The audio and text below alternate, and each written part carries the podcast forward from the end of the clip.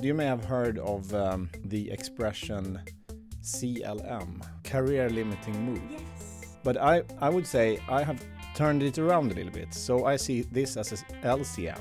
An LCM is more of a life changing mode. On this episode of Get to Know an Average Joe, we're going to meet and talk with Sebastian Lind. Welcome, Sebastian. Thank you, Dodie.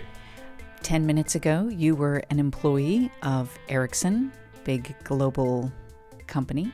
Now you are no longer an employee of Ericsson. How does that feel?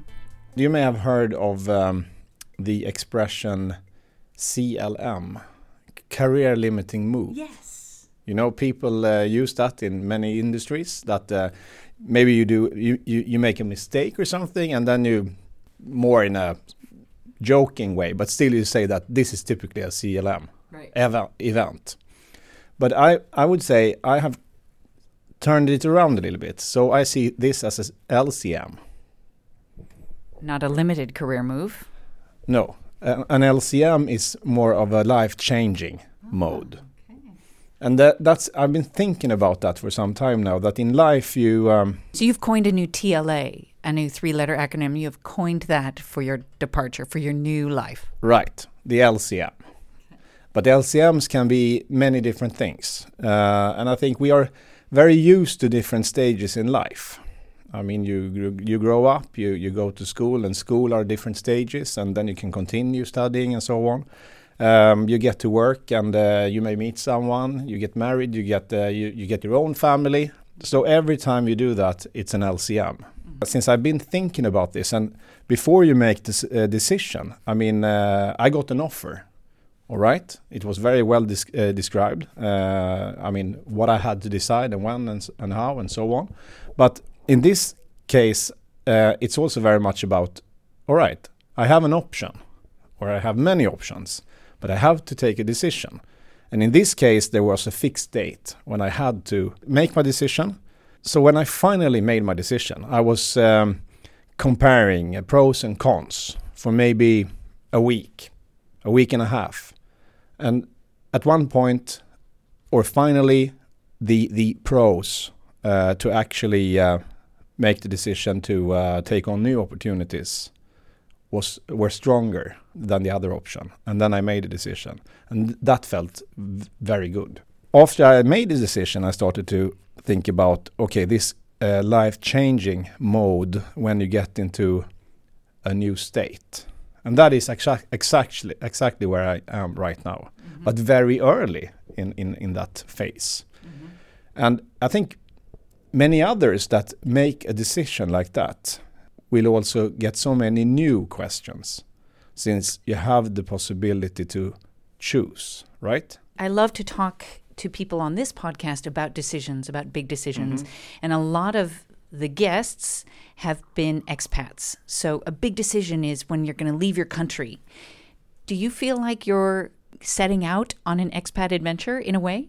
Leaving your Yeah, country? I, I can imagine the the feeling is very s- similar to that. Uh, but on the other hand, uh, I mean, so far I'm still living here in Stockholm, Sweden. Um, I haven't made any decisions or so to leave the country, but I can definitely agree that uh, it, it is similar to that point. Many years at the same company. L- yeah, and in my case, it's 20 years. That's not. That's kind of almost h- half of my life. Meaning that you have gained so many new friends and contacts and colleagues, and maybe the, the most challenging part. It may sound uh, a little bit strange, but that was to write this email. And I think this is very common when you leave uh, a company or an employment. You're maybe not supposed, but you, you want to kind of finish it up with an email, all right? And uh, during my years, I've seen so many different uh, variants on emails. Exactly. Uh, s- The time to say goodbye, the farewell. Right. I wanted to avoid the word journey. That is very commonly used. That uh, Journey is a cliche. yes, so journey is a good cliche. Um, what more? Um, then This is not goodbye. This yes, is exactly, and uh, we will meet again soon. Uh, which uh, in in in this company, which is a, I mean, it's a global company. I have gained so many new friends and and, and contacts all over the world. So the the the, the probability that I, I will actually bump into them again, some of them is high. no, no, you the other it's way around. Yes. Ah, okay. since uh, I mean in Sweden, Stockholm, I will you will meet each other here and there and so on. But uh, when it comes to um, far away places uh, out in the world uh, with people that um, do not travel that much, So keep in touch. Keep in touch is another cliche, and you don't think you will. uh, right? But, but no nobody does. Or let's put it like this: very few of us uh, will keep in touch. Uh, if if it's a friend of yours, you have uh, you have uh, developed a friendship, and uh, you, maybe you meet once a year, then it's not a problem. But uh, of course, there are people in in, in this farewell letter that uh, you will never ever hear from again. So what did your farewell letter say? Do you want to share that? I need to read it for you, yeah. since um, I got so many uh, good responses. Nice. And um, that was maybe one thing that uh, stressed me a little bit that I actually wanted to read some of the responses. But I have, um, for others out there in a similar situation, I have a few good uh, recommendations. Recommendations for how to write your goodbye letter?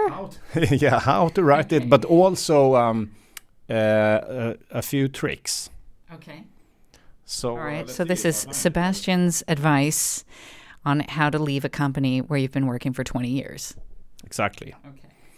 So what I wrote, and this is maybe maybe not the world's world's shortest email, uh, but it's a very short email that took a very long time to uh, write. It's usually like that with things of quality, Yeah. by the way. So this is what I wrote. I wrote, "Hi, now time has come to explore new opportunities," and th- this is one of the cliches. I wrote opportunities, but I avoided journey.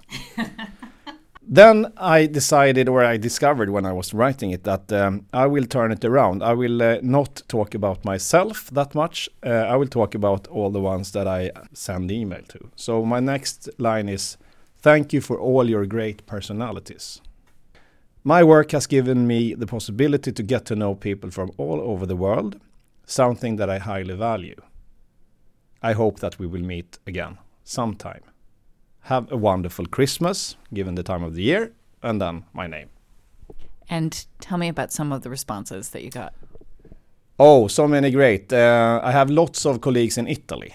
Uh, I, I, I I got immediate response from Italy, both from men and women, and they, it's uh, Italian people have lots. They express feelings, so uh, it it took just maybe a few seconds, and uh, we use Skype as at work, so uh, it started to flash. The icon was flashing, and uh, I talked to some of them over uh, Skype.